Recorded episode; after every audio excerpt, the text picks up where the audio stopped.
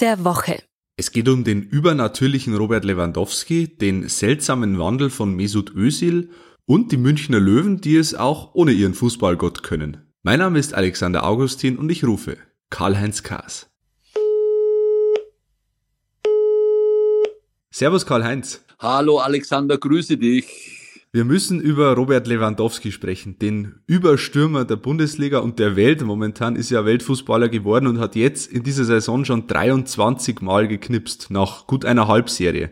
Ähm, viele stellen sich die Frage, schon seit Jahren knackt er den Gerd Müller-Rekord. Ist es dieses Mal soweit? Also ich glaub's nicht. Ich will mal die zwei bisschen vergleichen. Also sie sind ja sehr ähnlich, also verschiedene Typen, aber beide haben einen Torrichter, das ist wichtig. Und beide sind immer präsent. Und äh, obwohl sie der Gegner kennt, schlagen sie zu. Das ist bei Gerd Müller so gewesen, das ist heute bei Lewandowski so. Was Müller aber dem Levi voraus hat, Müller hat Tore geschossen aus unmöglichen Situationen. Da glaubte man gar nicht, dass ein Tor fällt. Gerd Müller, der Bomber der Nation, hat zugeschlagen. Lewandowski 23 Tore von 53, du hast gesagt, das sind 43 Prozent. Also alle 61 Minuten habe ich ausgerechnet ein Tor. Äh, die Quote ist ähnlich wie bei Gerd Müller. Aber warum der Pole die 40 Tore von Gerd Müller nicht erreichen wird, hängt an Hansi Flick. Denn Lewandowski wird nicht jedes Bundesligaspiel machen. Die Rotation schlägt zu. Du hast Champions League, du hast im Februar die Club-WM, du hast äh, die Liga logischerweise, du hast keinen DFB-Pokal mehr. Er wird ihn drei, viermal rauslassen müssen, glaube ich. Und deshalb kommt ein Lewandowski nur so auf ja, 35 bis 38 Tore, aber er knackt nicht die magischen 40. Einer, der auch mal für wirklich außergewöhnliche Tore bekannt war, ist Mesut Özil, der Weltmeister von 2014, der bei Arsenal in Ungnade gefallen ist und jetzt bei Fenerbahce Istanbul vorgestellt wurde. Es war ein relativ skurriler Auftritt. Ähm, Mesut Özil hat sich mal wieder von, von Deutschland, von der Bundesliga distanziert. Ähm, was hältst du von diesem Theater? Also nicht nur bei Arsenal in Ungnade, den braucht in Deutschland niemand mehr.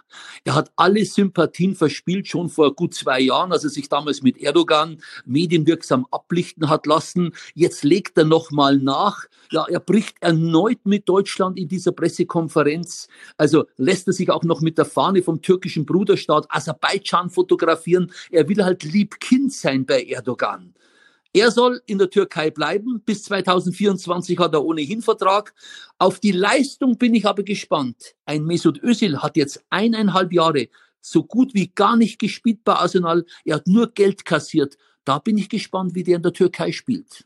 Einer, der jetzt auch nicht gespielt hat, nur ein Spiel, Gott sei Dank, nicht eineinhalb Jahre, ist Sascha Mölders beim TSV 1860 München. Da wurde viel diskutiert, er war gelb gesperrt, der, der Top-Torjäger der Löwen. Können die Löwen diesen Ausfall ersetzen? Jetzt haben sie am Mittwochabend 3 zu 0 in Magdeburg gewonnen, ein super Spiel abgeliefert und äh, plötzlich kann man sagen, naja, brauchen die Löwen diesen Sascha Mölders eigentlich noch, der ja doch schon in Richtung Fußballrente geht, ist der ersetzbar?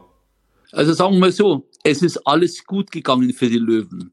Aber 1860 braucht den Torjäger keine Frage. Das ist der wichtigste Spieler in der Mannschaft wegen seinen Toren, aber auch wegen der Stimmung, wegen der Euphorie. Also die Löwen können auf ihn niemals verzichten. Und bei allem Respekt vor Magdeburg, ja, das ist der drittletzte in der Liga, hat fünf Siege in 21 Spielen, die zweitwenigsten Tore erzielt, nur 21 Zähler insgesamt, die Löwen nehmen bei 37. Also das war kein Maßstab, ja. Und jetzt gilt's, du hast Zwickau, Rostock daheim, in Lübeck und in Saarbrücken und dann glaube ich, werden die Löwen Tabellenführer sein mit und dank Sascha Mölders. Sie brauchen ihn. Zurück zu dir, Alexander.